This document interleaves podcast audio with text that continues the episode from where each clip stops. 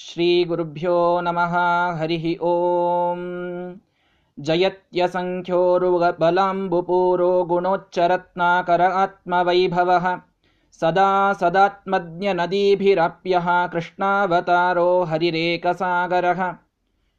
जयत्यजोक्षीणसुखत्मबिम्बः स्वैश्वर्यकान्तिप्रततः सदोदितः स्वभक्तसन्तापदुरिष्टहन्ता रमावतारो हरिरीशचन्द्रमाः अशेषवाग्जाड्यमलापहन्त्री नवं नवं स्पष्टसुवाक्प्रदायिनी ममेह जिह्वाग्रसुरङ्गनर्तकी भवप्रसन्ना वदने च मे श्रीः। अभ्रमं भङ्गरहितम् अजडं विमलं सदा आनन्दतीर्थमतुलं भजेतपत्रयापहम् वाणीते करवाण्यम्ब चरणो हृदि सर्वदा मम वाक्सरणिर्भूयात् श्रीमदाचार्यभावगा नमोऽस्तु तात्विका देवाः विष्णुभक्तिपरायणाः धर्ममार्गे प्रेरयन्तु भवन्तः सर्व एव हि टीकाकृत्पादवर्यान् शतमतिमतविस्तारकान् संयमीन्द्रान् वन्दे सद्भावबोधप्रभृतिपरिमळग्रन्थकारान् गुरुंश्च सद्धर्माख्यान् यतीन्द्रान् कविकुलतिलकान्यस्तगङ्गान्तरङ्गान् सत्यध्यानप्रमोदान् सकलगृकृपाकारसत्यात्मतीर्थान् विद्यापीठविधातारं विद्यावारिधिचन्दिरं विद्यार्थिवत्सलं वन्दे महामहिमसद्गुरुं समाश्रयेद्गुरुं भक्त्या महाविश्वासपूर्वकं निक्षिपेत् सर्वभारांश्च गुरोः श्रीपादपङ्कजे श्रीगुरुभ्यो नमः हरिः ॐ हरिः ॐ हरिः ॐ बुधैरपि सुदुर्बोधे ग्रन्थे यन्मम साहसं तत्पारयन्तु निपुणाः ಗುರುಪಾದ ರಜಕ್ಕಣಾಹ ಶ್ರೀ ಗುರುಭ್ಯೋ ನಮಃ.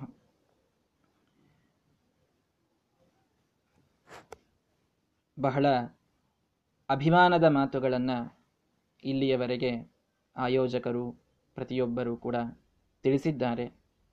ಒಂದೈದು ನಿಮಿಷ ಮೊದಲು ಅದರ ಬಗ್ಗೆ ಒಂದು ಕ್ಲಾರಿಫಿಕೇಷನ್ನನ್ನು ನೀಡಿ ಮುಂದೆ ವಿಷಯಕ್ಕೆ ನಾನು ಕಾಲಿಡ್ತಾ ಇದ್ದೇನೆ.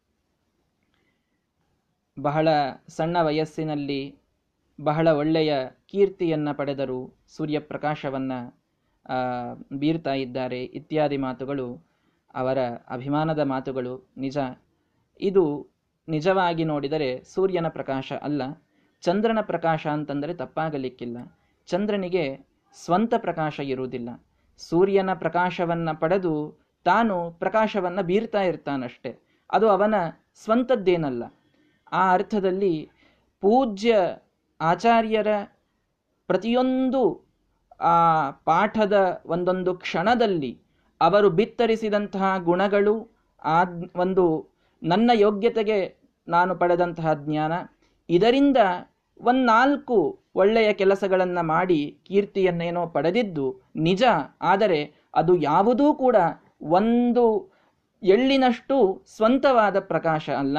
ಕೇವಲ ನನ್ನ ಗುರುಗಳಾದ ಪೂಜ್ಯ ಮುಕಾಶಿ ಆಚಾರ್ಯರ ಸಂಪೂರ್ಣವಾದಂತಹ ಅನುಗ್ರಹದ ಸ್ವರೂಪ ಅಂತನ್ನುವುದನ್ನು ಮೊದಲಿಗೆ ನಾನು ಸ್ಪಷ್ಟಪಡಿಸಲಿಕ್ಕೆ ಇಚ್ಛೆ ಪಡ್ತೇನೆ. ಮಹಾಸ್ವಾಮಿಗಳವರ ಮಂತ್ರಾಕ್ಷತೆಯ ಮಹಾತ್ಮ್ಯ, ಎಲ್ಲ ಗುರು ಪರಂಪರೆಯ ಅನುಗ್ರಹ, ನನ್ನ ಆರಾಧ್ಯ ದೈವರಾದಂತಹ ಸತ್ಯಧರ್ಮತೀರ್ಥ ಶ್ರೀಪಾದಂಗಳವರ ವಿಶೇಷವಾದಂತಹ ಒಂದು ಆಶೀರ್ವಾದ. ಅನೇಕ ಶ್ಲೋಕಗಳನ್ನು ಬರೀತಾರೆ, ಪದ್ಯಗಳನ್ನು ಬರೀತಾರೆ ಅಂತ ಹೇಳಿದರು ಆದರೆ ನಾನು ತಿಳಿಸಲು ಇಷ್ಟಪಡೋದೇನು ಅಂತಂದರೆ ಹೊಳೆ ಹೊನ್ನೂರು ಅಂತ ಸತ್ಯಧರ್ಮತೀರ್ಥ ಶ್ರೀಪಾದಂಗಳವರ ಭದ್ರಾ ನದಿ ತೀರದಲ್ಲಿರ್ತಕ್ಕಂತಹ ಪುಣ್ಯತಮವಾದ ವೃಂದಾವನದ ಸ್ಥಳ.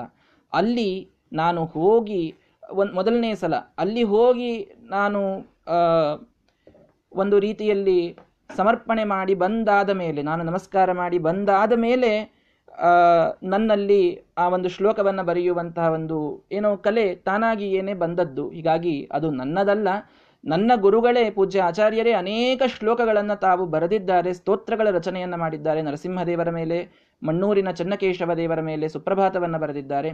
ತಮ್ಮ ಕುಲದೈವನಾದ ಶೂರ್ಪಾಲಿ ಲಕ್ಷ್ಮೀ ನರಸಿಂಹದೇವರ ಮೇಲೆ ಮಂಗಳಾಷ್ಟಕವನ್ನು ಬರೆದಿದ್ದಾರೆ. ಮಹಾಸ್ವಾಮಿಗಳವರ ಮೇಲೆ ಶ್ಲೋಕವನ್ನು ಬರೆದಿದ್ದಾರೆ. ಅನೇಕ ಶ್ಲೋಕಗಳನ್ನು ರಚನಾ ಮಾಡುವಂತಹ ಕಲೆ ಅವರಿಂದ ಅದನ್ನು ನಾನು ಎರವಲು ಪಡೆದದ್ದಷ್ಟೇ ಹೊರತು, ಅದು ಕೂಡ ಸರ್ವಥಾ ಸ್ವಂತದ್ದಲ್ಲ. ಹೀಗಾಗಿ ಯಾವ ಯಾವ ಗುಣಗಳನ್ನು ನೀವು ಹೇಳಿದ್ದೀರೋ ದಯವಿಟ್ಟು ಅದೆಲ್ಲವೂ ಕೂಡ ನನ್ನ ಗುರುಗಳ ಪಾದಕಮಲಗಳಲ್ಲಿ ನಾನು ಸಮರ್ಪಣೆ ಮಾಡ್ತಾ ಇದ್ದೇನೆ.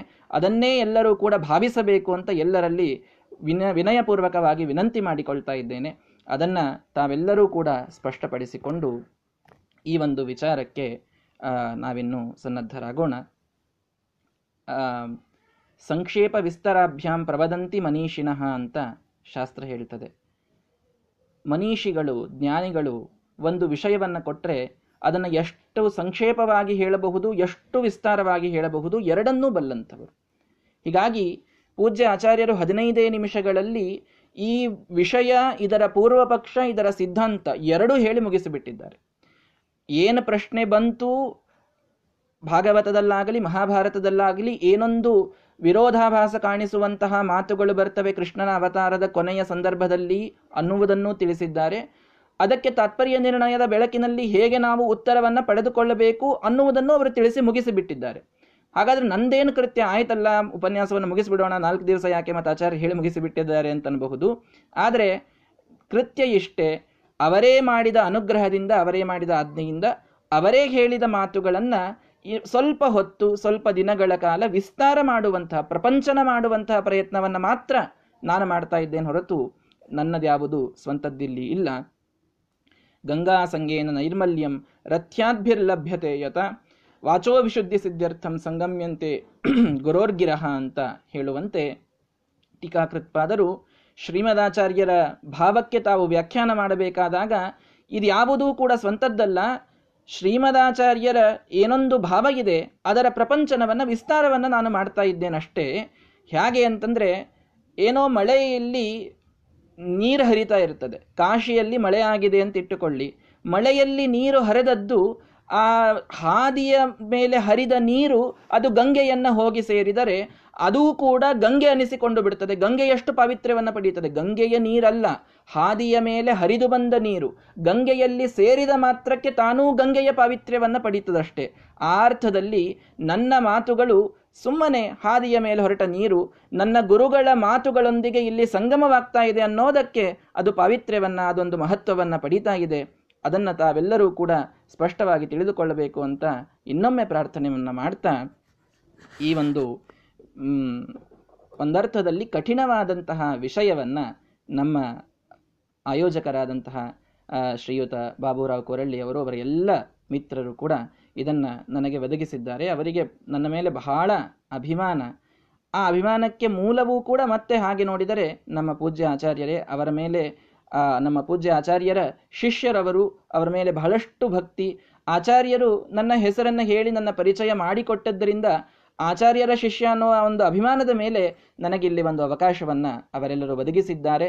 ಅವರು ಆಯೋಜಿಸಿದ್ದಕ್ಕೆ ತಾವೆಲ್ಲರೂ ಅನೇಕ ಊರುಗಳಿಂದ ಉಡುಪಿಯ ವಿದ್ವಾಂಸರು ಕೂಡ ಮಾತನಾಡಿದರೂ ಸರ್ವಥ ನಾನು ಆ ಎಲ್ಲ ಒಂದು ವಿಶೇಷವಾದ ಮಾತುಗಳಿಗೆ ಅರ್ಹನಲ್ಲ.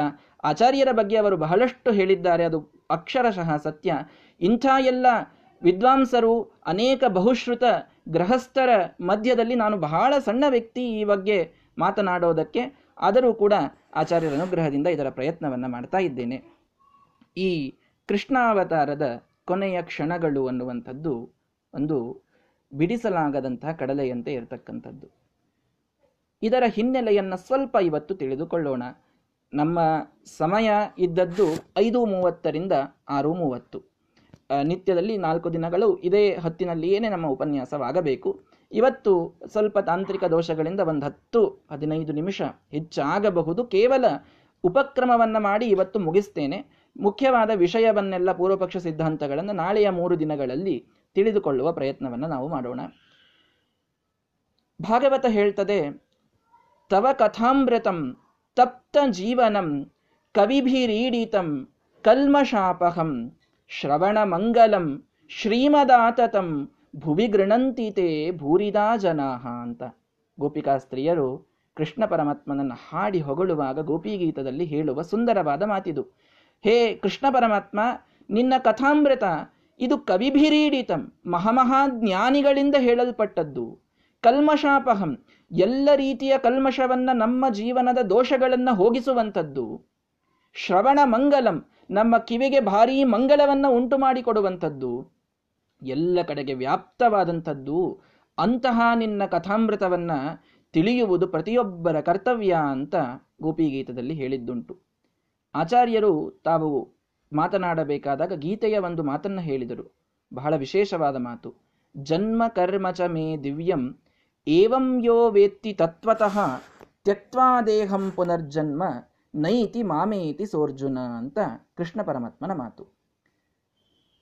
ಅರ್ಜುನ, ಉಳಿದವರಂತೆ ನನ್ನ ಜನ್ಮವಲ್ಲ.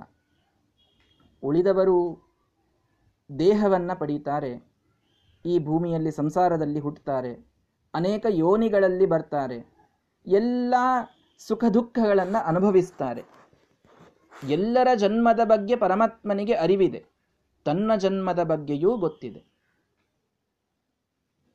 ನ ತ್ವಂ ವೇತ್ಥ ಪರಂತಪ ಅಂತ ದೇವರು ಹೇಳುವಂಥದ್ದು. ಬಹೂನಿಮೆ ವ್ಯತೀತಾನಿ ಜನ್ಮಾನಿ ತವಚಾರ್ಜುನ ತಾನ್ಯಹಂ ವೇದ ಸರ್ವಾಣಿ. ನ ತ್ವಂ ವೇತ್ಥ ಪರಂತಪ ನಮ್ಮ ನಿಮ್ಮ ಅನೇಕ ಜನ್ಮಗಳಾಗಿ ಹೋಗಿವೆ, ಪರಮಾತ್ಮನದು ಜನ್ಮಗಳು ಸಾಕಷ್ಟಾಗಿವೆ. ಅದೆಲ್ಲವೂ ಪರಮಾತ್ಮನಿಗೆ ಗೊತ್ತಿರುವ ವಿಷಯ, ನಮಗೆ ಅದರ ಜ್ಞಾನ ಬಹಳ ಇಲ್ಲ. ಆದರೆ ಶಾಸ್ತ್ರಗಳ ಮೂಲಕ ಅದನ್ನು ತಿಳಿದುಕೊಳ್ಳುವ ಪ್ರಯತ್ನ ಮಾತ್ರ ನಾವು ಮಾಡಲೇಬೇಕು. ಅದಕ್ಕೆ ದೇವರು ಹೇಳಿದ, ಏವಂ ಯೋ ವೇತ್ತಿ ತತ್ವತಃ. ತತ್ವಜ್ಞಾನದ ಒಂದು ಹಿನ್ನೆಲೆಯಲ್ಲಿ, ಅಂದರೆ ಸರಿಯಾದಂತಹ ನನ್ನ ಅವತಾರದ ಕಥೆಯನ್ನು ಯಾರು ಕೇಳ್ತಾರೆ ಅವರು ನನ್ನನ್ನೇ ಪಡೆದು ಪುನರ್ಜನ್ಮ ರಹಿತರಾಗ್ತಾರೆ ನೋಡಿ. ಜನ್ಮದ ಕಥೆ ಕೇಳಿ ಜನ್ಮವನ್ನ ಕಳೆದುಕೊಳ್ಳುವಂತಹ ಒಂದು ಆಫರ್. ಎಷ್ಟು ವಿಚಿತ್ರವಾಗಿದೆ ಇದು. ಪರಮಾತ್ಮನ ಜನ್ಮದ ಅವತಾರದ ಕಥೆಯನ್ನು ನಾವು ಕೇಳಿದರೆ ನಮ್ಮ ಜನ್ಮ ನಿಂತು ಹೋಗ್ತದಂತೆ. ಅರ್ಥಾತ್ ನಾವು ಮೋಕ್ಷವನ್ನ ಪಡಿತೇವೆ ಪುನರ್ಜನ್ಮ ಹೀನರಾಗ್ತೇವೆ ಅಂತ. ಹಾಗಾದರೆ ಪರಮಾತ್ಮನ ಆ ಜನ್ಮದ ಒಂದು ವೃತ್ತಾಂತ ಅದಕ್ಕೆ ಪ್ರಾದುರ್ಭಾವೋ ಹರೇರ್ಜನಿಹಿ ಅಂತ ಹೇಳುವುದುಂಟು. ಅಂದರೆ ದೇವರು ಹುಟ್ಟೋದು ಅಂತಂದ್ರೆ ಏನರ್ಥ? ದೇವರು ಹುಟ್ಟೋದು ಅನ್ನೋದಕ್ಕೆ ದೇವರು ಪ್ರಾದುರ್ಭೂತನಾದ, ಅಭಿವ್ಯಕ್ತನಾದ, ಪ್ರಕಟನಾದ ಅಂತ ಶಾಸ್ತ್ರಗಳು ಹೇಳ್ತವೆ. ಮೂಲ ರೂಪದ ಪರಮಾತ್ಮ ಏನಿದ್ದಾನೆ, ತನ್ನ ಇಚ್ಛೆಯಿಂದ, ಒಂದು ರೂಪದಿಂದ ಪ್ರಕಟನಾಗ್ತಾನೆ. ಹೇಗೆ? ಭಾಗವತ ಹೇಳ್ತು, ತೇಜೋ ವಾರಿ ಮೃದಾಂ ಯಥಾ ವಿನಿಮಯ. ತೇಜಸ್ ಸೃಷ್ಟಿ ಒಂದು ದೀಪ ಇದೆ. ಒಂದು ಹಣತೆಯಲ್ಲಿ ಒಂದು ದೀಪವನ್ನು ಹಚ್ಚಿಟ್ಟಿದ್ದೀರಿ. ದೀಪಾವಳಿಯ ಸಮಯದಲ್ಲಿ ಹತ್ತಾರು ಹಣತೆಗಳನ್ನು ಹಚ್ತೇವೆ. ಒಂದು ಹಚ್ಚಿದ ಹಣತೆಯಿಂದಲೇನೆ ಇನ್ನೊಂದು ಹಣತೆಯನ್ನು ನಾವು ಪ್ರಜ್ವಲಿಸಿದೆವು. ಆ ಹಣತೆಯನ್ನ, ಇನ್ನೊಂದು ಹಣತೆಯನ್ನು ಪ್ರಜ್ವಲಿಸಿದಾಗ ಇಲ್ಲಿಯೂ ದೀಪವಿದೆ, ಅಲ್ಲಿಯೂ ದೀಪವಿದೆ. ಎರಡೂ ಕೂಡ ಅಷ್ಟೇ ಪೂರ್ಣವಾಗಿವೆ. ಅರ್ಥಾತ್ ಎರಡರಲ್ಲೂ ಅಭಿಮಾನಿಯಾದ ಅಗ್ನಿ ಪೂರ್ಣವಾಗಿಯೇ ಇದ್ದಾನೆ. ಯಾವುದರಲ್ಲೂ ಭೇದ ಇಲ್ಲ. ಯಾವುದರಲ್ಲೂ ವೈಶಿಷ್ಟ್ಯವಿಲ್ಲ. ಎರಡೂ ಕೂಡ ಪೂರ್ಣವೇ. ಪೂರ್ಣಮದಃ ಪೂರ್ಣಮಿದಂ ಪೂರ್ಣಾತ್ ಪೂರ್ಣಮದುಚ್ಯತೆ ಪೂರ್ಣಸ್ಯ ಪೂರ್ಣಮಾದಾಯ ಪೂರ್ಣಮೇವ ಅವಶಿಷ್ಯತೆ ಅಂತ ವೇದವೇ ಹೇಳುವಂತಹ ಮಾತು ಪರಮಾತ್ಮನ ಬಗ್ಗೆ. ಪೂರ್ಣಮದಃ ಪೂರ್ಣಮಿದಂ ಆ ವೈಕುಂಠ ಆ ಅನಂತಾಸನ ಶ್ವೇತದ್ವೀಪದಲ್ಲಿರುವ ಪರಮಾತ್ಮನ ಮೂಲ ರೂಪವೂ ಪೂರ್ಣ. ಪೂರ್ಣಮಿದಂ ನಮ್ಮ ಕಣ್ಣಿಗೆ ಕಾಣಿಸ್ತಿರ್ತಕ್ಕಂತಹ ರಾಮ, ಕೃಷ್ಣ, ವೇದವ್ಯಾಸ ನರಸಿಂಹ, ವರಾಹ ಮತ್ಸ್ಯಕೂರ್ಮಾದಿ ಎಲ್ಲ ರೂಪಗಳೂ ಕೂಡ ಪೂರ್ಣ.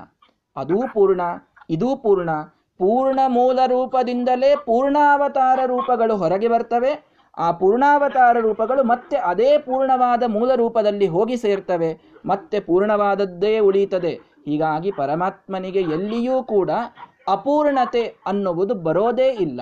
ಬರುವ ಪ್ರಸಕ್ತಿಯೇ ಇಲ್ಲ ಅಂತ ಶಾಸ್ತ್ರ ತಿಳಿಸುವಂತ ಮಾತು. ಅದ್ಭುತವಾದ ಮಾತಲ್ವಾ ಇದು. ಯಾಕೆ ಅಂತಂತಂದ್ರೆ ಪೂರ್ಣತೆ ಬರುವುದು ಬಹಳ ಕಷ್ಟ ಬಹಳ ಕಷ್ಟ.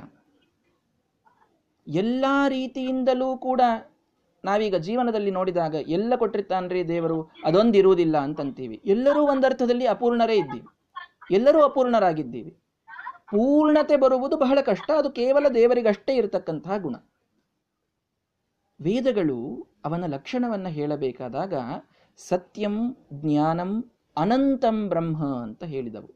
ಅನಂತಂ ಅಂದ್ರೇನು? ಅಂತ ಇಲ್ಲ, ಪೂರ್ಣನಾದಂಥವ. ನೋಡಿ, ನಮಗೆ ಅಂತ ಮೂರು ರೀತಿಯಲ್ಲಿ ಇರ್ತದೆ.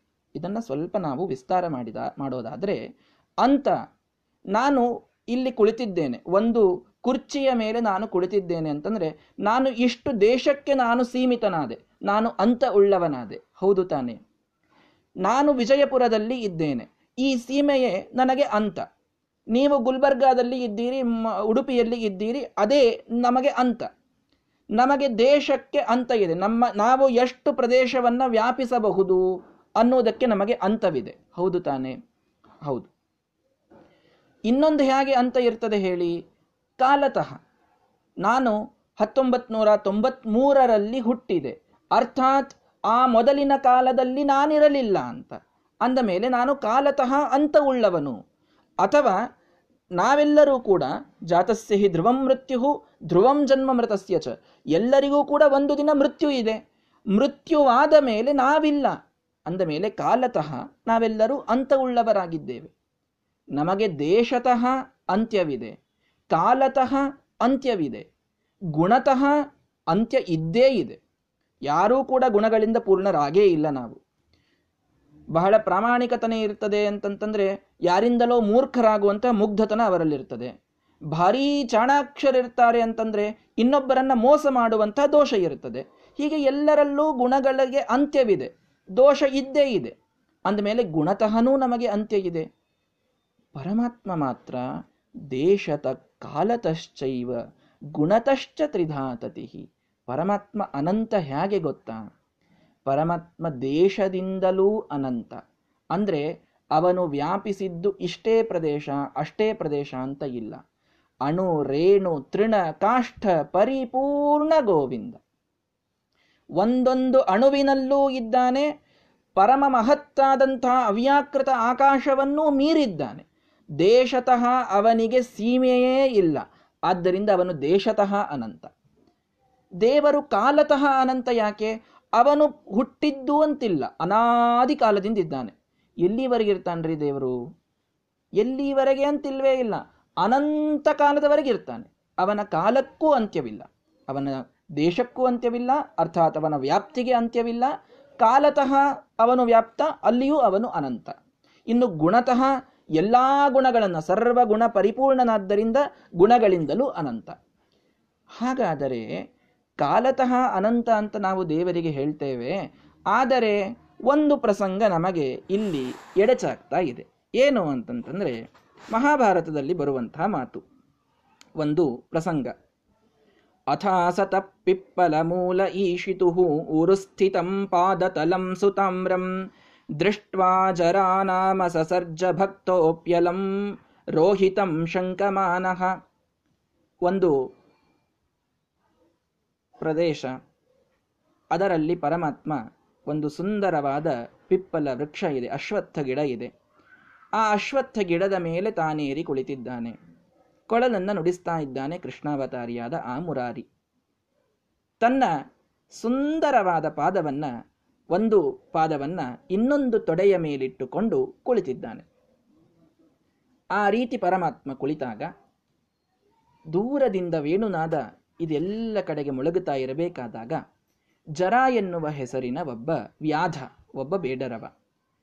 ಆ ಪರಮಾತ್ಮನ ಪಾದ ಕೆಂಪಾದ ಮೃದ, ಮೃಗದ ಆಕಾರದಲ್ಲಿರತಕ್ಕಂತಹ ಸುಂದರವಾದ ಪಾದ. ಇದೇನೋ ಮೃಗ ಇದೆ ಅಂತ ದೂರದಿಂದ ಅವನಿಗೆ ಕೆಂಪು ಭಾವ ಮಾತ್ರ ಕಾಣಿಸಿದೆ ಪಾದ ಅಂತ ಗೊತ್ತಾಗಿಲ್ಲ. ಆ ಒಂದು ಮೃಗ ಇದೆ ಅಂತ ತಿಳಿದುಕೊಂಡು ಪಾದಕ್ಕೆ ಬಾಣವನ್ನು ಬಿಟ್ಟಿದ್ದಾನೆ. ಪಾದಕ್ಕೆ ವ್ಯಾಧ ಬಾಣವನ್ನ ಬಿಟ್ಟ ತಕ್ಷಣದಲ್ಲಿ ಏನಾಯಿತು ಅಂದ್ರೆ ಕೃಷ್ಣಂ ಸ ಚಾಶ್ವೇವ ಯಯೌ ಸ್ವಲೋಕಂ ಸ್ವತೇಜಸ ಸರ್ವಮಿದಂ ಪ್ರಕಾಶಯನ್. ಕೃಷ್ಣ ಅದೇ ಕ್ಷಣದಲ್ಲಿ ತಾನು ತನ್ನ ಲೋಕಕ್ಕೆ ಹೋದ ಅಂತ ಮಾತು ಮಹಾಭಾರತದಲ್ಲಿ ಬರ್ತಾ ಇದೆ. ತಾನು ಪಾದಕ್ಕೆ ಬಾಣವನ್ನು ಹೊಡೆಸಿಕೊಂಡಿದ್ದಾನೆ. ಆ ಒಂದು ಹೊಡೆತಕ್ಕೆ ಪರಮಾತ್ಮ ಹೋದ, ತನ್ನ ಲೋಕಕ್ಕೆ ಹೋಗಿಬಿಟ್ಟ. ಅಂತ ಮಾತು ಬರ್ತದೆ. ಇಷ್ಟಿದ್ರೂ ನಡೀತಿತ್ತು. ಇನ್ನೊಂದು ಮಾತಲ್ಲಿ ಏನ್ ಆಗ್ತದೆ ಅಂತಂದ್ರೆ ದಾರುಕೋಕ್ತ್ಯಾ ಸಮಯಾತಃ ಪಾರ್ಥಸ್ಥ ಮದಹತ್ತದ ಅಂತ ಬಂದು ಬಿಡ್ತು ನೋಡ್ರಿ. ಅಂದ್ರೆ, ಕೃಷ್ಣ ಪರಮಾತ್ಮ ಮೊದಲೇ ಹೇಳಿ ಕಳಿಸಿದ್ದ ತನ್ನ ಸಾರಥಿಯಾದಂತಹ ದಾರುಕನಿಗೆ, ನೀನು ಹೋಗಿ ಅರ್ಜುನನನ್ನ ಚೇತರಿಸು, ನನ್ನ ಅಂತ್ಯಕಾಲ ಸಮೀಪಿಸಿದೆ ಅವನು ಇಲ್ಲಿ ಬಂದು ಮುಂದಿನ ಎಲ್ಲ ಕರ್ಮಗಳನ್ನು ಮಾಡಲಿ ಅಂತ ಹೇಳಿದ್ದ. ಆ ಕಾರಣಕ್ಕೆ ದಾರುಕನ ಹೇಳಿಕೆಯಂತೆ ಅಲ್ಲಿ ಬಂದ ಅರ್ಜುನ ಪರಮಾತ್ಮನ, ಶ್ರೀಕೃಷ್ಣ ಪರಮಾತ್ಮನ ದೇಹದ ಅಂತ್ಯ ಸಂಸ್ಕಾರವನ್ನ ಮಾಡಿದ ಅಂತ ಮಾತು ಬಂತು. ಅಯ್ಯೋ, ನೀವು ಅನಂತ ಅಂತ ಹೇಳಿದ್ರಲ್ಲ ಪರಮಾತ್ಮನಿಗೆ. ಅವನು ದೇಶತಃ ಅನಂತ ಅಂದ್ರಿ, ಕಾಲತಃ ಅನಂತ ಅಂತಂದ್ರಿ, ಗುಣತಃ ಅನಂತ ಅಂತಂದ್ರಿ ಮೂರು ನಾಶವಾಗಿ ಹೋಯ್ತಲ್ಲ. ದೇಶತಃ ಅನಂತನಾಗಿದ್ರೆ ಅಷ್ಟೇ ಸಣ್ಣ ಒಂದು ದಹನ ಮಾಡಲು ಯೋಗ್ಯವಾದ ಶರೀರದಲ್ಲಿ ದೇವರಿದ್ದ ಅಂತಂದಾಗ ಆಯ್ತಲ್ಲ, ಪಾರ್ಥ ದಹನ ಮಾಡಿದ್ದಾನೆ ಅಂತ ಇದೆ. ದೇಶತಃ ಅನಂತ್ಯ ಹೋಯಿತು. ಕಾಲತಃ ಅನಂತ ಅಂತಂದ್ರಿ. ಒಬ್ಬ ಬೇಡರವ ಬಾಣ ಬಿಟ್ಟ ಮಾತ್ರಕ್ಕೆ ದೇವರು ತನ್ನ ದೇಹವನ್ನ ತ್ಯಾಗ ಮಾಡಿದ. ಎಲ್ಲಿ ಕಾಲತಃ ಅನಂತ? ನಾವು ದೇಹವನ್ನ ಹಾಗೆ ತಾನೇ ತ್ಯಾಗ ಮಾಡುವಂಥದ್ದು. ಕಾಲತಃ ಅನಂತೆ ಇಲ್ಲ ಪರಮಾತ್ಮನಿಗೆ. ಗುಣತಃ ಅನಂತ ಅಂತಂದ್ರಿ. ಹೇಗೆ ಗುಣತಃ ಅನಂತ ಅಂತ ಹೇಳ್ತೀರಿ? ಅಶಲ್ಯತ್ವ ಅನ್ನುವ ಗುಣ ಇದೆಯಾ ದೇವರಲ್ಲಿ? ಯಾರಿಂದಲೂ ಕೂಡ ಅವನು ಹೊಡೆಸಿಕೊಳ್ಳಲು ಸಾಧ್ಯವಿಲ್ಲ. ಅಜೇಯ ಅಂತ ನೀವು ದೇವರಿಗೆ ಗುಣವನ್ನು ಹೇಳ್ತೀರಿ. ಒಬ್ಬ ಬೇಡರವನ ಒಂದು ಬಾಣಕ್ಕೆ ಪರಮಾತ್ಮ ತುತ್ತಾದನಲ್ಲ, ಗುಣವೂ ಹೋಯಿತವನದು. ಅಂದ ಮೇಲೆ ನೀವು ಯಾವ ದೇವರನ್ನ ದೇಶದ ಕಾಲತಶ್ಚೈವ ಗುಣತಶ್ಚ ಅನಂತ ಅಂತ ಹೇಳಿದಿರಿ, ಮೂರೂ ಒಂದೇ ಅವತಾರದಲ್ಲೇ ದೇವರು ಕಳೆದುಕೊಂಡನಲ್ಲ. ಇದನ್ನು ಹೇಗೆ ನಿರ್ಣಯ ಮಾಡುವಂಥದ್ದು ಅನ್ನುವಂಥದ್ದು ಇವತ್ತು ನಮಗೆ ಬಂದಿರುವಂತಹ ಪ್ರಶ್ನೆ. ಮೂರು ದಿನಗಳ ಕಾಲ ಇದರ ಉತ್ತರವನ್ನೇ ನಾವು ಪಡೆಯುವಂತಹ ಪ್ರಯತ್ನವನ್ನು ಮಾಡಬೇಕಾಗಿದೆ. ಇದರ ಜೊತೆಗೆ ಸ್ವಲ್ಪ ಸೇರಿಸಿಕೊಂಡು ಮತ್ತೊಂದು ಪ್ರಶ್ನೆಯನ್ನು ನಾನು ಮಾಡಿಕೊಳ್ತಾ ಇದ್ದೇನೆ. ಆಯೋಜಕರ ಅನುಮತಿಯನ್ನು ಪಡೆದು.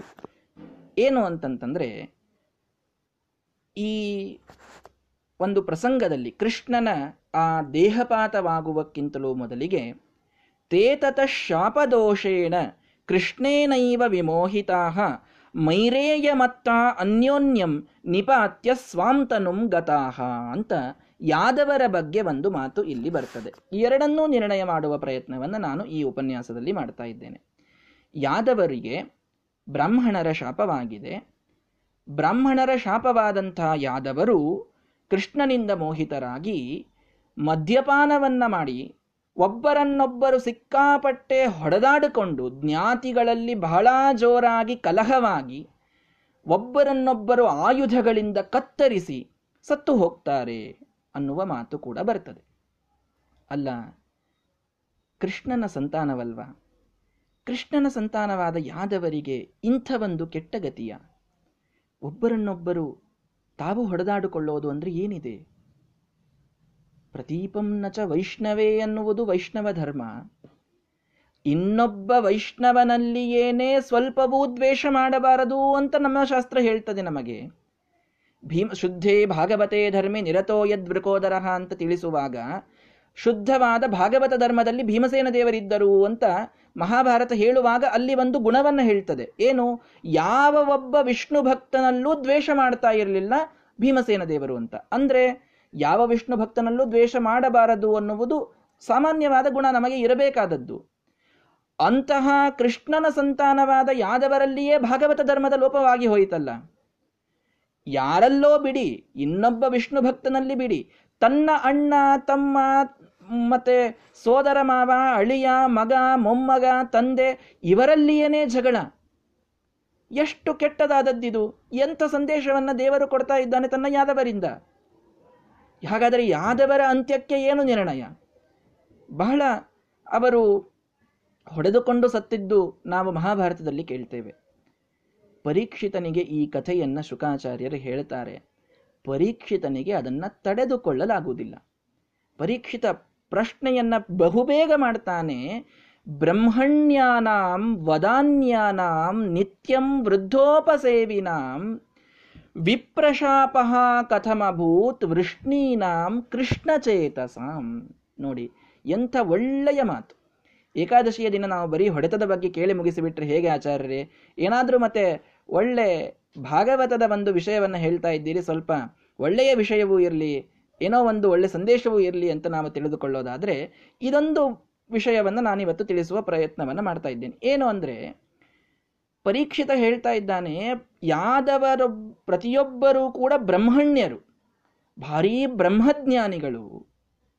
ನಿತ್ಯದಲ್ಲಿ ವೃದ್ಧರ ಸೇವೆಯನ್ನ ಮಾಡುವ ಅತ್ಯಂತ ವಿನೀತ ಸ್ವಭಾವದವರು. ಎಲ್ಲಕ್ಕಿಂತಲೂ ಮುಖ್ಯ ಕೃಷ್ಣ ಚೇತಸಾಂ. ಸದಾ ಕೃಷ್ಣ ಪರಮಾತ್ಮನಲ್ಲಿಯೇ ಮನಸ್ಸನ್ನ ಇಟ್ಟ ಮಹಾನುಭಾವರು ಯಾದವರು. ಹಾಗಾದರೆ ಇಂತಹ ಅನೇಕ ಗುಣಗಳ ಗಣಿಗಳಾದಂತಹ ಯಾದವರಲ್ಲಿ ಇಷ್ಟು ಕಠೋರವಾದಂತಹ ವಿಪ್ರಶಾಪ ಇದಾಗಲಿಕ್ಕೆ ಹೇಗೆ ಸಾಧ್ಯ ಅನ್ನುವುದು ಪರೀಕ್ಷಿತನ ಪ್ರಶ್ನೆಯ ಒಂದು ಸಾರಾಂಶ. ಹಾಗಾದರೆ ಈ ಯಾದವರ ಬಗ್ಗೆ ನಾವು ಇವತ್ತು ಸ್ವಲ್ಪ ತಿಳಿದುಕೊಳ್ಳುವ ಪ್ರಯತ್ನವನ್ನು ಒಂದು ಹತ್ತು ನಿಮಿಷ, ಇವತ್ತು ಸಮಯ ಬಹಳ ಆಗಿದ್ದಕ್ಕೆ ಹತ್ತು ನಿಮಿಷ. ಆರು ಮೂವತ್ತು ಅಂದಿದ್ರು ಆರು ನಲವತ್ತೈದರ ಒಳಗೆ ಈ ಒಂದು ವಿಷಯವನ್ನು ಮುಗಿಸುವ ಪ್ರಯತ್ನವನ್ನು ಮಾಡ್ತೇನೆ ಯಾಕೆಂದರೆ ಏಕಾದಶಿಯ ದಿನ ಭಾಗವತರ ಕಥೆಯನ್ನು ನಾವು ಕೇಳಬೇಕು. ವೈಷ್ಣವಾನಂತು ಚರಿತಂ, ವಿಷ್ಣುದ್ರೇಖಾಯ ಕಥ್ಯತೆ ಅಂತ ಹೇಳುವುದುಂಟು. ವಿಷ್ಣುವಿನಲ್ಲಿ, ಪರಮಾತ್ಮನಲ್ಲಿ ನಮಗೆ ಭಕ್ತಿಯ ಉದ್ರೇಕವಾಗಬೇಕು ಅಂದರೆ ಅವನ ಸಂತಾನದ, ಅವನ ಭಕ್ತರ ಕಥೆಯನ್ನು ನಾವು ತಿಳಿದುಕೊಳ್ಳಬೇಕಂತೆ. ಹಾಗಾದರೆ ಅವನ ಸಾಕ್ಷಾತ್ ಸಂತಾನರಾದ ಯಾದವರು, ಅವರು ಯಾರು, ಅವರು ಹೇಗಿದ್ರು ಅನ್ನುವುದನ್ನು ಮೊದಲಿಗೆ ಅವರ ಪೂರ್ವ ವೃತ್ತಾಂತವನ್ನು ತಿಳಿದುಕೊಳ್ಳೋಣ. ಆಗ ಕೊನೆಯ ಕಾಲದಲ್ಲಿ ಆ ಮದ್ಯಪಾನವನ್ನ ಮಾಡೇನೊಂದು ಹೊಡೆದಾಡಿಕೊಂಡು ಅವರು ಅನ್ಯೋನ್ಯವಾಗಿ ತಮ್ಮನ್ನ ತಾವು ಸಂಹಾರ ಮಾಡಿಕೊಂಡರು ಅಂತ ಅನ್ನೋದಿದೆ. ಅದಕ್ಕೆ ನಿರ್ಣಯ ಕೊಡಲಿಕ್ಕೆ ಸಾಧ್ಯ. ಶ್ರೀಮದಾಚಾರ್ಯರ ವೈಶಿಷ್ಟ್ಯ ಏನು ಅಂತ ಇಲ್ಲಿ ನಾನು ತಿಳಿಸೋದಾದರೆ, ಅವರು ಯಾವ ಕಥೆಯನ್ನು ಸೂಪರ್ಫಿಷಿಯಲ್ ಆಗಿ ನಿರ್ಣಯವನ್ನು ಮಾಡುವುದಿಲ್ಲ. ಸುಮ್ಮನೆ ಮೇಲ್ ಕಾಣೋದಕ್ಕೆ ಅವರು ಹೊಡೆದಾಡಿಕೊಂಡ್ರು, ಅವರು ಸತ್ರು. ಇಷ್ಟೇ ನಮಗೆ ಮಹಾಭಾರತದಲ್ಲಿ ಗೋಚರವಾಗುವಂತಹ ಶ್ಲೋಕ. ಅಷ್ಟರ ಮೇಲೆ ನಿರ್ಣಯ ಮಾಡುವುದಿಲ್ಲ ಶ್ರೀಮದಾಚಾರ್ಯರು. ಅವರ ಇತಿಹಾಸ ತೆಗೆಯಿರಿ ಅಂತ ಹೇಳ್ತಾರೆ. ಹಿಂದಿನ ಜನ್ಮ ವೃತ್ತಾಂತವನ್ನು ನೋಡ್ರಿ. ಯಾಕೆ ಹೊಡೆದಾಡ್ಕೊಳ್ಬೇಕಾಯ್ತು? ಅವರು ಹೇಗಿದ್ರು? ಅವರ ಆದರ್ಶಗಳಾದರೂ ಏನು? ನಿಜರೂಪದಲ್ಲಿ ಅವರು ಯಾರು ಅನ್ನುವುದು ಬಹಳ ಮುಖ್ಯವಾದಂತಹ ವಿಷಯ. ಹೀಗಾಗಿ ಅದನ್ನ ಮೊದಲಿಗೆ ನಾವು ಯಾದವರ ಆದರ್ಶವನ್ನ ಇವತ್ತೊಂದು ಹತ್ತು ನಿಮಿಷಗಳಲ್ಲಿ ತಿಳಿದುಕೊಳ್ಳೋಣ. ಯಾರೀ ಯಾದವರು? ಅಂತಂದ್ರೆ ಆ ಕೃಷ್ಣನ ಸಂತಾನ ಎಲ್ಲಕ್ಕಿಂತಲೂ ಶ್ರೇಷ್ಠನಾದಂಥವ ರುಕ್ಮಿಣಿಯ ಮಗನಾದಂತಹ ಪ್ರದ್ಯುಮ್ನ ಅನ್ನುವಂಥವ. ಕೃಷ್ಣನ ಸಂತಾನದಲ್ಲಿ ಎಲ್ಲರಕ್ಕಿಂತಲೂ ಶ್ರೇಷ್ಠ. ಪುತ್ರಂ ಉತ್ತಮಂ ಮನೋಭವಂ ಪುರಾತನಂ ಅಂತ ಹೇಳ್ತಾರೆ. ಈ ಪ್ರದ್ಯುಮ್ನ ಯಾರು ಅಂದರೆ ಯಾರೋ ಅಲ್ಲ, ಸಾಕ್ಷಾತ್ ಕಾಮದೇವನ ಅವತಾರ ಈ ಪ್ರದ್ಯುಮ್ನ. ಈ ಯಾದವರ ಮೂಲ ರೂಪಗಳನ್ನು ನಾವು ಮೊದಲಿಗೆ ತಿಳಿದುಕೊಳ್ಳೋಣ. ಸ್ವಲ್ಪ ಆದರೂ, ಸಂಕ್ಷಿಪ್ತವಾಗಿ ಆದರೂ. ಅಂದ್ರೆ ಇವರ ಒಂದು ಮುಂದಿನ ವ್ಯವಹಾರ ನಮಗೆ ಅದು ದೋಷಪೂರಿತವೋ ಅಥವಾ ಅಲ್ಲವೋ ಅನ್ನುವುದನ್ನು ನಿರ್ಣಯ ಮಾಡಲಿಕ್ಕಾಗ್ತದೆ, ಹೌದಲ್ವಾ? ಹೀಗಾಗಿ ಈ ಪ್ರದ್ಯುಮ್ನ ಎಲ್ಲ ಮಕ್ಕಳಲ್ಲಿ ಅತ್ಯಂತ ಶ್ರೇಷ್ಠನಾದವ ರುಕ್ಮಿಣಿಯ ಔರಸ ಪುತ್ರ ಇವನು ಯಾರು ಅಂದರೆ ಸಾಕ್ಷಾತ್ ಕಾಮದೇವನ ಅವತಾರ. ಕಾಮ ಯಾರು ಗೊತ್ತಾ? ನಾವು ಕಕ್ಷಾ ತಾರತಮ್ಯವನ್ನು ನೋಡ್ತಾ ಹೋಗುವಾಗ ಅನೇಕ ಸ್ತ್ರೀಯರು ಇಲ್ಲಿ ಉಪಸ್ಥಿತರಿದ್ದೀರಿ. ನಿಮಗೆಲ್ಲ ಹರಿಕಥಾಮೃತ ಸಾರ ಗೊತ್ತಿರುತ್ತದೆ. ಕಕ್ಷಾ ತಾರತಮ್ಯ ಸಂಧಿಯನ್ನು ನೀವು ಅಧ್ಯಯನ ಮಾಡಿರ್ತೀರಿ ಪರಮಾತ್ಮ ಮೊತ್ತ ಮೊದಲಿಗೆ ಬರ್ತಾನೆ. ಮಹಾಲಕ್ಷ್ಮೀ ದೇವಿ, ಅದಾದ ಮೇಲೆ ಬ್ರಹ್ಮವಾಯು ದೇವರು, ಅದಾದ ಮೇಲೆ ಸರಸ್ವತಿ ಭಾರತೀಯರು, ಅದಾದ ಮೇಲೆ ಗರುಡ ಶೇಷ ರುದ್ರರು, ಅದಾದ ಮೇಲೆ ಸೌಪರ್ಣಿ, ವಾರುಣಿ, ಪಾರ್ವತಿ ಅವರ ಹೆಂಡಂದಿರು. ಇದಾದ ಮೇಲೆ ಬರುವವನೇ ಇಂದ್ರ. ಇಂದ್ರನಿಗೆ ಆಲ್ಮೋಸ್ಟ್ ಈಕ್ವಲ್ ಆದಂಥವನು ಕಾಮ ಅಂತ ತಿಳಿಸ್ತಾರೆ ನಮಗೆ ತಾರತಮ್ಯದಲ್ಲಿ. ಕಾಮನು ಕಿಂಚಿದಧಿಕನು ಇಂದ್ರನು ಅಂತ ಪುರಂದರದಾಸರು ಹೇಳುವುದುಂಟು. ಕಾಮನಿಗಿಂತಲೂ ಕಿಂಚಿತ್ತು ಮಾತ್ರ ಇಂದ್ರ ಅಧಿಕ ಅಂತ. ಅಂದ್ರೆ ಇಂದ್ರನಿಗೆ ಆಲ್ಮೋಸ್ಟ್ ಸಮಾನವಾಗಿ ಇದ್ದವನು ಕಾಮ. ಅಂತಹ ಇಂದ್ರ ಅಥವಾ ಕಾಮ ಅವನ ಅವತಾರ ಆದಂಥವನು ಪ್ರದ್ಯುಮ್ನ. ಅವನಲ್ಲಿ ಹೊಡೆದಾಡಿದ್ದಿದೆ ಯಾದವರಲ್ಲಿ. ಎಂತಹ ಶ್ರೇಷ್ಠನಾದ ದೇವತೆ ಅನ್ನುವುದನ್ನು ಅರ್ಥ ಮಾಡಿಕೊಳ್ಳೋಣ. ಇನ್ನು ಈ ಒಂದು ಶಾಪಕ್ಕೆ ಮೂಲ ಕಾರಣನಾದಂಥವನು ಸಾಂಬ ಅನ್ನುವಂಥವ. ಈ ಸಾಂಬ ಯಾರು ಅಂದರೆ ಕೃಷ್ಣನಲ್ಲಿ ಜಾಂಬವತಿಯಲ್ಲಿ ಹುಟ್ಟಿದಂಥವ. ಕೃಷ್ಣ ಜಾಂಬವತಿಯನ್ನು ಲಗ್ನ ಆಗಿರ್ತಾನೆ. ನಮಗೆಲ್ಲರಿಗೂ ಕಥೆ ಬಹಳ ಗೊತ್ತಿವೆ, ಹೀಗಾಗಿ ನಾನು ಅದನ್ನು ವಿಸ್ತಾರ ಮಾಡ್ತಾ ಇಲ್ಲ. ಸಾಕಷ್ಟು ಪುರಾಣಗಳನ್ನು ಕೇಳಿದಂಥವರು ನೀವೆಲ್ಲ ಇದ್ದೀರಿ. ಶ್ರೀಕೃಷ್ಣ ಪರಮಾತ್ಮ ಸತ್ರಾಜಿತನಿಂದ ಅಪಹೃತವಾದ ಸ್ಯಮಂತಕ ಮಣಿಯನ್ನು ಹುಡುಕಲಿಕ್ಕೆ ಹೋದಾಗ ಜಾಂಬವಂತ ತ್ರೇತಾಯುಗದ ರಾಮನ ಕಾಲದಿಂದ ಇದ್ದ ಜಾಂಬವಂತ ಅಲ್ಲಿ ಇನ್ನೂ ಇದ್ದ. ಅವನು ಅವನಿಗೊಬ್ಬ ಮಗಳಿದ್ದಳು, ಜಾಂಬವತಿ ಅಂತ. ಆ ಜಾಂಬವತಿಯನ್ನ ಪರಮಾತ್ಮನಿಗೆ ಅವನು ಮದುವೆ ಮಾಡಿಕೊಟ್ಟ, ಸೆಮಂತಕ ಮಣಿಯನ್ನೂ ಕೂಡ ಕೊಟ್ಟ ಅಂತ ಕಥೆಯನ್ನು ನಾವು ಕೇಳ್ತೇವೆ. ಹಾಗಾದರೆ ಈ ಜಾಂಬವತಿಯ ಮಗ ಇವನು ಸಾಂಬ. ಈ ಸಾಂಬ ಎಷ್ಟು ದೊಡ್ಡ ದೇವತೆ ಅಂತಂದರೆ, ಅಥಾಪ ಸಾಂಬನಾಮಕಂ ಸುತಂಚ ರೋಹಿಣಿ ಹರಿಹಿ ಚತುರ್ಮುಖಾಂಶ ಸಂಯುತ ಕುಮಾರಮೇವ ಷಣ್ಮುಖಂ ಅಂತ ಶ್ರೀಮದಾಚಾರ್ಯ ನಿರ್ಣಯ ಕೊಡ್ತಾರೆ. ಯಾರೋ ಅಲ್ಲ, ಆ ಜಾಂಬವತಿಯ ಮಗನಾದಂತಹ ಸಾಂಬ, ಇವನು ಸಾಕ್ಷಾತ್ ಬ್ರಹ್ಮದೇವರ ಅಂಶ ಸ್ವಲ್ಪ ಒಳಗಿತ್ತಂತವನಿಗೆ. ಬ್ರಹ್ಮದೇವರ ಅಂಶವನ್ನ ಹೊಂದಿದಂತಹ ಷಣ್ಮುಖನ ಅವತಾರ ಇವನು ಅಂತ ಶ್ರೀಮದಾಚಾರ್ಯ ನಿರ್ಣಯ ಕೊಡ್ತಾ ಇದ್ದಾರೆ. ಅಂದರೆ ಸಾಂಬ ಷಣ್ಮುಖನ ಅವತಾರ. ಪ್ರದ್ಯುಮ್ನ ಈತ ಕಾಮದೇವನ ಅವತಾರ. ಎಷ್ಟು ಅದ್ಭುತವಾದಂತಹ ಅವತಾರಿ ಪುರುಷರಿದ್ದಾರೆ ಇವರೆಲ್ಲರೂ ಕೂಡ. ಇನ್ನೂ ಸ್ವಲ್ಪ ಮುಂದೆ ಹೋದರೆ ನಾವು ಜಾತಸ್ಸ ಸತ್ಯ ಜಠರೇತ್ರ ನಾಮ್ನ ಭಾನುಸ್ತು ಭೈಷ್ಮ್ಯ ಅಪಿ ಚಾರುದೇಶ್ನ ಸತ್ಯಭಾಮಾದೇವಿಯಲ್ಲಿ ಭಾನು ಅನ್ನುವಂಥ ಮಗನಿದ್ದಾನೆ ಕೃಷ್ಣನಿಗೆ.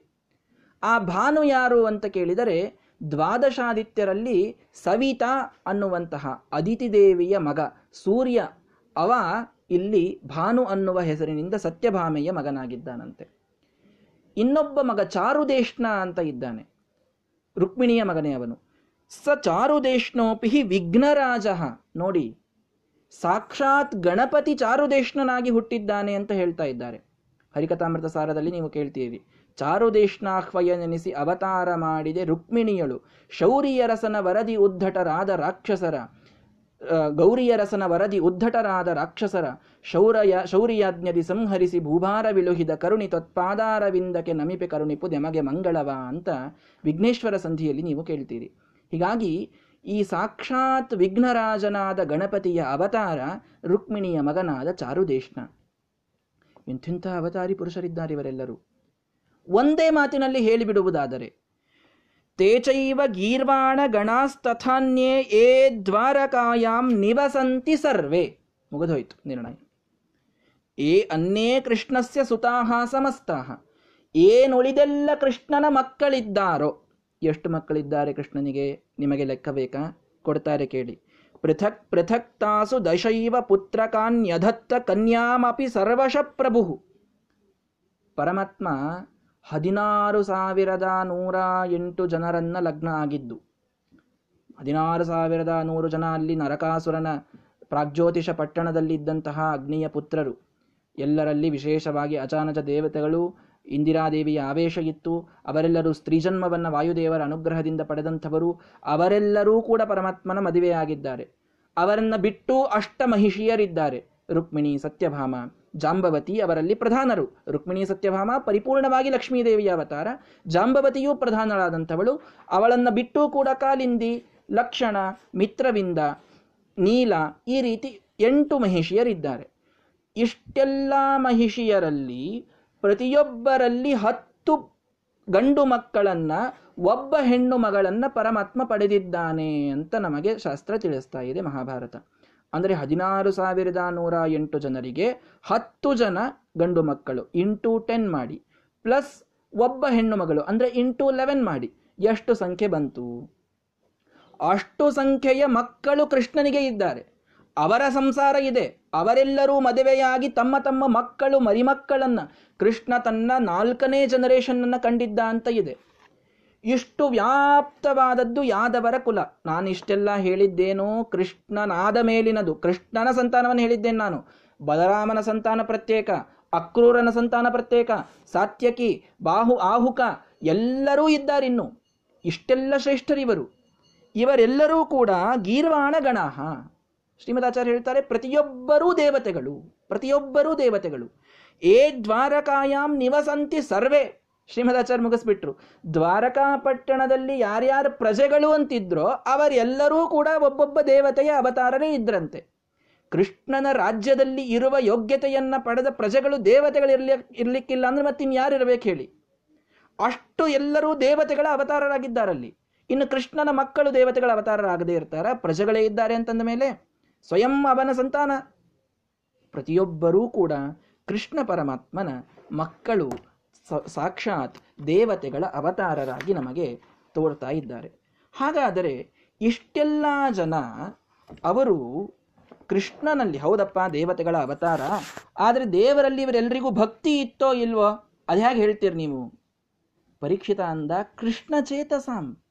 ಸದಾ ಕೃಷ್ಣನಲ್ಲಿಯೇ ಮನಸ್ಸಿಟ್ಟ ಮಹಾನುಭಾವರಿವರೆಲ್ಲ ಯಾರೂ ಕೂಡ ಕೃಷ್ಣನಿಂದ ಅನ್ಯರಾಗಿರ್ತಿರ್ಲಿಲ್ವಂತೆ. ಅಷ್ಟು ಅನ್ಯೋನ್ಯವಾಗಿ ಕೃಷ್ಣನಲ್ಲಿ ಭಕ್ತಿಯನ್ನ ಮಾಡುವ ಮಹಾನುಭಾವರು ಎಲ್ಲ ಯಾದವರು. ನಮಗೆ ತಿಳಿಸ್ತಾರೆ, ಕೃಷ್ಣ ಸುಭದ್ರೆಯನ್ನ ಅರ್ಜುನನಿಗೆ ಓಡಿಸಿಕೊಂಡು ಹೋಗುವಂತ ಆಜ್ಞೆ ಮಾಡಿದ್ದನಂತೆ. ಆ ಆಜ್ಞೆ ಮಾಡಿದ ಸಂದರ್ಭದಲ್ಲಿ ಉಳಿದೆಲ್ಲ, ಆ ಯಾದವರನ್ನ ಬಲರಾಮನ ಜೊತೆಗೆ ತೀರ್ಥಯಾತ್ರೆಗೆ ಕಳಿಸಿರ್ತಾನೆ ಕೃಷ್ಣ. ಎಲ್ಲರೂ ತೀರ್ಥಯಾತ್ರೆಗೆ ಹೋಗಿದ್ದಾರೆ. ನಾನು ಇದೆಲ್ಲ ಯಾಕೆ ಹೇಳ್ತಾ ಇದ್ದೇನೆ? ಪೀಠಿಕೆಯನ್ನು ಯಾಕೆ ಹಾಕೊಳ್ತಾ ಇದ್ದೇನೆ? ಯಾದವರ ಆದರ್ಶ ನಮಗೆ ಗೊತ್ತಾಗಲಿ ಅಂತ. ಯಾದವರ ಆದರ್ಶ ನಾವು ತಿಳಿದುಕೊಂಡಾಗ ಅವರು ಮುಂದಾಡಿದ ಜಗಳಕ್ಕೆ ನಾವು ನಿರ್ಣಯ ಮಾಡ್ಲಿಕ್ಕಾಗ್ತದೆ ಹೀಗಾಗಿ ಎಷ್ಟು ಆದರ್ಶಮಯವಾದ ವ್ಯಕ್ತಿತ್ವ ಯಾದವರದು ಅಂತಂತಂದ್ರೆ, ಸುಭದ್ರೆಯನ್ನ ಅರ್ಜುನ ಓಡಿಸಿಕೊಂಡು ಹೋಗಬೇಕಾದಾಗ ಅದು ಸಾತ್ಯಕಿ ಮತ್ತು ವಿಪೃತು ಅನ್ನುವ ಯಾದವರಿಗೆ ಕೃಷ್ಣ ಮೊದಲಿಗೆ ತಿಳಿಸಿದ್ದ ಅಂತ ಬರ್ತದೆ. ಅಂದರೆ ಅವರು ಎಷ್ಟು ಅವನಿಗೆ ಬಹಳ ಆತ್ಮೀಯರಾಗಿದ್ರು ಅಂತ ತಿಳಿದುಕೊಳ್ಳಿ. ಇನ್ನು ಉದ್ಧವನಂತೂ ಪರಮಾತ್ಮನ ಎಷ್ಟು ದೊಡ್ಡ ಭಕ್ತ ನಮಗೆಲ್ಲರಿಗೂ ಗೊತ್ತಿದೆ. ಅಕ್ರೂರ ಇವನು ಪರಮಾತ್ಮನ ಎಷ್ಟು ದೊಡ್ಡ ಭಕ್ತ ನಮಗೆಲ್ಲರಿಗೂ ಗೊತ್ತಿದೆ. ಎಲ್ಲರೂ ಯಾದವರಿವರೆಲ್ಲ. ಸರಿ, ಈ ಒಂದು ಪ್ರಸಂಗದಲ್ಲಿ ಸುಭದ್ರೆಯನ್ನ ಓಡಿಸಿಕೊಂಡು ಕೃಷ್ಣ ಪರಮಾತ್ಮನ ಆಜ್ಞೆಯಿಂದ ಅರ್ಜುನ ಹೋದಾಗ ಬಲರಾಮನಿಗೆ ಸುದ್ದಿ ಗೊತ್ತಾಗಿ ಎಲ್ಲಾ ಯಾದವರನ್ನ ಕರೆದುಕೊಂಡು ಬಂದ. ಬಲರಾಮನಿಗೆ ಸುಭದ್ರೆಯನ್ನ ದುರ್ಯೋಧನನಿಗೆ ಕೊಟ್ಟು ಮದುವೆ ಮಾಡಿಕೊಳ್ಳಬೇಕು ಅಂತ ಒಂದು ಇಚ್ಛೆ ಇತ್ತು. ಹಾಗಾದರೆ ಎಲ್ಲ ಯಾದವರನ್ನ ಕರೆದುಕೊಂಡು ಬಂದು ಯುದ್ಧಕ್ಕೆ ಹೊರಡುತ್ತೇವೆ. ಆ ಯಾವನವನ ಅರ್ಜುನ ಒಂದು ಕೈ ನೋಡಿಕೊಂಡು ಅವನನ್ನು ಸೆದೆಬಡಿದು ನಮ್ಮ ಸುಭದ್ರೆಯನ್ನು ನಾವು ಮರಳಿ ಕರೆದುಕೊಂಡು ಬರ್ತೇವೆ ಅಂತ ಎಲ್ಲ ಯಾದವರು ಮಾತಾಡಿದರು. ಬಲರಾಮದೇವರು ಮಾತಾಡಿದರು. ಎಲ್ಲರೂ ಕೂಡ ಅರ್ಜುನನ ಮೇಲೆ ತಾವು ಯುದ್ಧ ಮಾಡಲಿಕ್ಕೆ ಅಂತ ಹೊರಟಾಗ ಬಲರಾಮದೇವರು ಒಂದು ಮಾತು ಹೇಳ್ತಾರೆ. ಏನು? ಕೃಷ್ಣ ಪರಮಾತ್ಮ ನಿನ್ನ ವಿಚಾರ ಇದರಲ್ಲಿ ಏನಿದೆ ಅನ್ನುವುದನ್ನು ತಿಳಿಸು ಅಂತ. ಯಾಕೆ ಅಂದರೆ ಅಲ್ಲಿ ಬಲರಾಮದೇವರ ಮಾತು ಎಷ್ಟು ಸುಂದರವಾಗಿದೆ ನೋಡಿ. ಜ್ಞಾತವ್ಯಮೇತಸ್ಯ ಮತಂ ಪುರಸ್ತಾತ್, ಹರೇರ್ ವಿರೋಧೇ ನ ಜಯೋ ಭವೇದ್ವಹ, ಇತ್ಯುಕ್ತ ವಾಕ್ಯೆ ಹಲಿನಿಸ್ಮ ಸರ್ವೇ ಪಪ್ರಚ್ಛುರಾನಮ್ಯ ಜನಾರ್ದನಂ ತಂ. ಎಷ್ಟು ಸುಂದರವಾದ ಮಾತು. ಬಲರಾಮದೇವರು ಎಲ್ಲ ಯಾದವರು ತಾವು ಯುದ್ಧಕ್ಕೆ ಸನ್ನದ್ಧರಾಗಿ ಪಾರ್ಥನನ್ನ ಸದೆಬಡಿಯಬೇಕು ಅಂತ ಹೊರಟಾಗ ಬಲರಾಮದೇವರು ಹೇಳಿದರು, ಒಂದು ಅವನ ಅಭಿಮತವನ್ನ ಕೇಳಿ. ಯಾರ ಅಭಿಮತ? ಕೃಷ್ಣ ಏನಂತಾನೆ ಕೇಳಿ.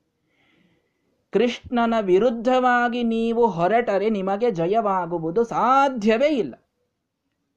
ನಿಮಗೆ ಜಯ ಅಂತನ್ನುವುದು ಸಿಗಬೇಕು, ಶ್ರೇಯಸ್ಸು, ಮಂಗಳ, ಇದೇನಾದರೂ ನಿಮ್ಮ ಜೀವನದಲ್ಲಿ ಆಗಬೇಕು ಅಂದರೆ ಕೃಷ್ಣನ ಆಜ್ಞೆಯಿಂದ, ಕೃಷ್ಣನ ಅನುಗ್ರಹದಿಂದ ಆಗಬೇಕು. ಅವನ ವಿರುದ್ಧ ಹೋದರೆ ಜಯ ಇದು ಸರ್ವತಃ ಸಾಧ್ಯವಿಲ್ಲ. ಆದ್ದರಿಂದ ಅವನಿಗೆ ಹೋಗಿ ಕೇಳಿ, ಅವನು ಹೇಳಿದ್ದನ್ನ ಮಾಡಿ ಅಂತ ಬಲರಾಮದೇವರು ಒಂದು ಕಿವಿಮಾತನ್ನ ಹೇಳಿದರೆ, ಎಲ್ಲ ಯಾದವರು ಆನಮ್ಯತಂ. ಅವನಿಗೆ ಹೋಗಿ ನಮಸ್ಕಾರ ಮಾಡಿ ಪರಮಾತ್ಮನಿಗೆ ಪ್ರಶ್ನೆ ಮಾಡ್ತಾರೆ, ಏನು? ನಾವು ಹೋಗಿ ಸುಭದ್ರೆಯನ್ನ ಮರಳಿ ತೆಗೆದುಕೊಂಡು ಬರೋಣವೇ ಬೇಡವೋ? ಅರ್ಜುನನ ಜೊತೆಗೆ ಯುದ್ಧ ಮಾಡೋಣವೋ ಬೇಡವೋ? ಅಂದ್ರೆ ಯಾರಿಗೂ ಕೂಡ ತಮ್ಮ ಒಂದು ಅತಿಯಾದ ಉತ್ಸಾಹದಲ್ಲಿ ಕೃಷ್ಣನ ಭಕ್ತಿಯ ವಿಸ್ಮರಣೆ ಆಗುವುದಿಲ್ಲ ಯಾದವರಿಗೆ. ಈ ಪ್ರಸಂಗ ನಮಗದನ್ನು ಸ್ಪಷ್ಟ ಮಾಡಿಕೊಡ್ತಾ ಇದೆ. ಯಾರು, ಎಲ್ಲರೂ ದೇವತೆಗಳಿದ್ದಾರಲ್ಲಿ. ಎಷ್ಟೇ ತಮ್ಮ ಉತ್ಸಾಹವಿದ್ದರೂ, ಯುದ್ಧದ ಒಂದು ಪರಾಕ್ರಮ ತಮ್ಮಲ್ಲಿದ್ದರೂ ಕೃಷ್ಣನ ಮೇಲಿನ ಭಕ್ತಿಗೆ ಮಾತ್ರ ಸಂಕೋಚ ಇಲ್ಲ ಯಾವ ಯಾದವರಲ್ಲೂ ಕೂಡ. ಹೀಗಾಗಿ ಅವರೆಲ್ಲರೂ ಹೇಳ್ತಾ ಇದ್ದಾರೆ, ಏನು ಪರಮಾತ್ಮ, ನೀನು ಹೇಗೆ ಹೇಳ್ತೀಯೋ ಹಾಗೆ ಮಾಡ್ತೀವಿ. ಕೃಷ್ಣ ಅಂದ, ನೋಡಿ, ಅರ್ಜುನ ಎಷ್ಟು ಶ್ರೇಷ್ಠನಾದವರ. ಅದರ ಮೇಲೆ ನಮ್ಮ ಅತ್ತೆಯ ಮಗ ಅವನು, ಕುಂತಿಯ ಪುತ್ರ. ಅಂತಹ ಮಗನನ್ನ, ಅಂತಹ ವರನನ್ನ ನಮ್ಮ ಮನೆಯಲ್ಲಿಟ್ಟುಕೊಂಡು ನಾವೇ ಹೋಗಿ ಸುಭದ್ರೆಯನ್ನು ಅವನ ಕೈಯಲ್ಲಿ ಕೊಡಬೇಕಾಗಿತ್ತು ಕನ್ಯಾದಾನ ಮಾಡಿ. ನಮಗ ಭಾಗ್ಯ ಸಿಗಲಿಲ್ಲ. ಎಂಥ ಶ್ರೇಷ್ಠನಾದ ಧನುರ್ಧರ ಅರ್ಜುನ ತಾನಾಗೇ ಬಂದು ಕ್ಷತ್ರಿಯ ಧರ್ಮಕ್ಕೆ ಉಚಿತವಾಗಿ ಒಬ್ಬ ಕನ್ಯೆಯನ್ನು ತಾನು ಓಡಿಸಿಕೊಂಡು ಹೋದರೆ ನಾವು ಯಾಕೆ ಅದರ ವಿರೋಧ ಮಾಡಬೇಕು? ನಾವು ಹೋಗಿ ಅವನಿಗೆ ಸನ್ಮಾನವನ್ನ ಮಾಡುವುದು ಉಚಿತ ಅಂತ ನನಗನಿಸ್ತದೆ. ಅಂತ ಕೃಷ್ಣನ ಒಂದು ಮಾತು. ಆ ಕೃಷ್ಣನ ಮಾತಿಗೆ ಎಲ್ಲರೂ ಪ್ರತಿಯಾಗಿ ನುಡಿದದ್ದೇನು? ಅಂತಂದ್ರೆ, ಶ್ರುತ್ವಾಹಲಿ ಕೃಷ್ಣವಾಕ್ಯಂಬ ಭಾಷೆ ಮಾಯಾತ ಚಿತ್ತಂ ವಿದಿತಂ ಮಯಾಸ್ಯ. ವಿಜಯಾಯ ನ ಸ್ಯಾತ್ ಶುಭಾಯ ಶಾಂತ್ಯೈ ಪರತಶ್ಚ ಮುಕ್ತ್ಯೈ. ಎಂತಹ ಅದ್ಭುತವಾದ ಮಾತು ಬಲರಾಮದೇವರ ಬಾಯಿಯಿಂದ ಬರುವಂಥದ್ದು. ನನಗವನ ಚಿತ್ತ ತಿಳಿದಿದೆ. ನನಗವನ ವಿಚಾರ ಅರ್ಥವಾಗಿದೆ. ಯಾರೂ ಹೋಗಬೇಡಿ. ಅಸ್ಯಾನುವೃತ್ತಿ ವಿಜಯಾಯ ನಸ್ಯಾತ್. ಸ್ಯಾತ್ ಅವನು ಹೇಳಿದ್ದನ್ನ ಮಾಡುವುದೇ ನಮಗೆ ವಿಜಯಕ್ಕೆ ಹಾದಿ. ಶುಭಾಯ ನಮ್ಮ ಶುಭಕ್ಕೆ ಹಾದಿ. ಶಾಂತ್ಯೈ ನಾವು ಈ ಜೀವನದಲ್ಲಿ ಶಾಂತರಾಗಿ ಇರಲಿಕ್ಕೆ ಒಂದೇ ಒಂದು ಸಾಧನ ಅಂದರೆ ಪರಮಾತ್ಮನ ಮಾತನ್ನ ಪರಿಪಾಲಿಸುವಂಥದ್ದು. ಇದು ನಮಗೂ ಅನ್ವಯವಾಗ್ತದೆ. ಆಯ್ತ್ರಿ, ಆದವರಿಗೆ ಹೇಳಿದ್ದಾರೆ, ನಮಗೇನು ಸಂಬಂಧ ಅಂತ ಹೇಳಬೇಡ್ರಿ. ನಮಗೆ ದೇವರು ಹೇಳಿದ್ದಿಲ್ಲೇನು? ಶ್ರುತಿ ಸ್ಮೃತಿ ಹರೇರಾಜ್ಞೆ ಶ್ರುತಿ ಮತ್ತು ಸ್ಮೃತಿಗಳು ಪರಮಾತ್ಮನ ಆಜ್ಞೆಯವು ಹೀಗಾಗಿ ಅವನ ಆಜ್ಞೆಯನ್ನ ಪರಿಪಾಲಿಸುವುದೇ ನಮಗೂ ಕೂಡ ಶುಭಕ್ಕೆ, ಶಾಂತಿಗೆ, ವಿಜಯಕ್ಕೆ ಅಷ್ಟೇ ಯಾಕೆ? ಪರತಶ್ಚ ಮುಕ್ತಿಯೈ ಪರತ್ವಾದಂತಹ ಮೋಕ್ಷಕ್ಕೂ ಅದೊಂದೇ ಸಾಧನ. ಬಲರಾಮ ದೇವರು ಹೇಳ್ತಾ ಇದ್ದಾರೆ ಇದನ್ನ. ಎಲ್ಲ ದೇವತೆಗಳಿಗೆ ಗುರುಗಳ ಸ್ಥಾನದಲ್ಲಿದ್ದ ಶೇಷದೇವರ ಬಾಯಿಯಿಂದ ಬರುವ ಮಾತಿದು. ನಮಗೆ ಮೋಕ್ಷಕ್ಕೂ ಇದೇ ಸಾಧನ. ಅಂದಮೇಲೆ ಪರಮಾತ್ಮನ ಮಾತನ್ನ ಮೀರುವಂತಹ ಸ್ವಭಾವ ಇದು ಯಾದವರದಲ್ಲ. ಸರ್ವಥ ಅಲ್ಲ. ಇಷ್ಟೇ ಬೇಡ. ಇನ್ನೂ ಒಂದು ಮುಂದಿನ ಪ್ರಸಂಗದಲ್ಲಿ ನಾವು ನೋಡುವುದಾದರೆ ಸಾಲ್ವ?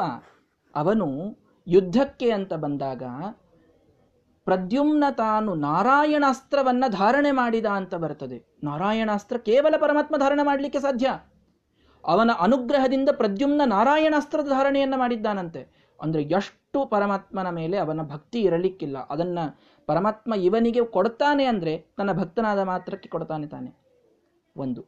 ಇನ್ನೂ ಒಂದು ಪ್ರಸಂಗದಲ್ಲಿ ನೋಡೋದಾದ್ರೆ ಪ್ರದ್ಯುಮ್ನ ಸಾಂಬನನ್ನ ಕರೆದುಕೊಂಡು ಸ್ವರ್ಗಲೋಕಕ್ಕೆ ಹೋಗ್ತಾನಂತೆ.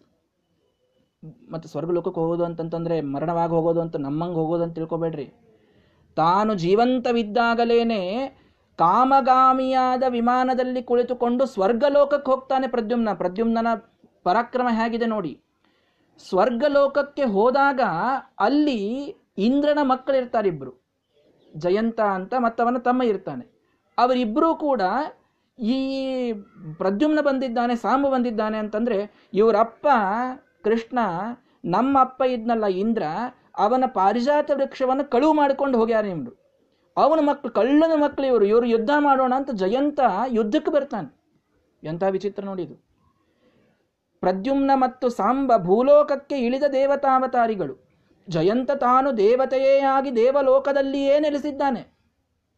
ಅಷ್ಟಿದ್ದರೂ ಇವರ ಮೇಲೆ ಯುದ್ಧಕ್ಕೆ ಬಂದರೆ ಪ್ರದ್ಯುಮ್ನ ಮತ್ತು ಸಾಂಬರು ಅವರಿಬ್ಬರನ್ನ ಗೆದ್ದು ಸ್ವರ್ಗದಿಂದ ಭೂಮಿಗೆ ಬಂದರು ಅಂತ ಕಥೆ ನಮಗೆ ಮಹಾಭಾರತದಲ್ಲಿ ಬರ್ತದೆ.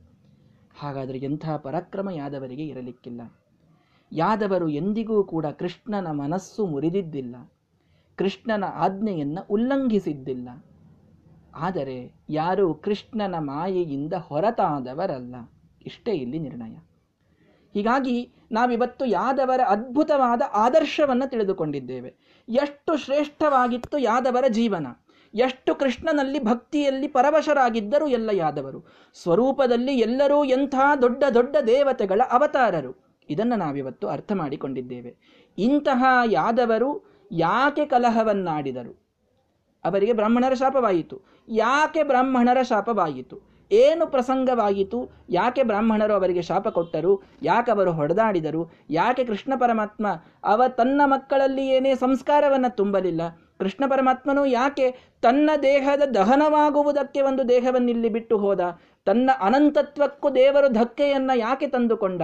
ಇಷ್ಟೆಲ್ಲ ಪ್ರಶ್ನೆಗಳು ನಮಗೆ ಭಾಗವತದಲ್ಲಿ, ಮಹಾಭಾರತದಲ್ಲಿ ಉದ್ಭವಿಸ್ತವೆ. ಅದೆಲ್ಲದಕ್ಕೂ ಚೊಕ್ಕ ನಿರ್ಣಯವನ್ನು, ಒಂದು ಪ್ರಶ್ನೆ ಉಳಿಯದಂತೆ ಸಮರ್ಪಕವಾಗಿ ಉತ್ತರವನ್ನು ಕೊಟ್ಟ ಏಕೈಕ ಮತಾಚಾರ್ಯರು ಅಂದರೆ ಶ್ರೀಮದಾಚಾರ್ಯರು. ಮಹಾಭಾರತ ತಾತ್ಪರ್ಯ ನಿರ್ಣಯದಲ್ಲಿ ವೇದವ್ಯಾಸರ ಆಜ್ಞೆಯನ್ನು ಪಡೆದು ಅದ್ಭುತವಾದ ನಿರ್ಣಯಗಳನ್ನು ಶ್ರೀಮದಾಚಾರ್ಯರು ಹೇಳಿದ್ದಾರೆ. ಯಾದವರ ಆದರ್ಶವನ್ನು ಏಕಾದಶಿಯ ದಿನ ತಿಳಿದುಕೊಂಡಿದ್ದೇವೆ.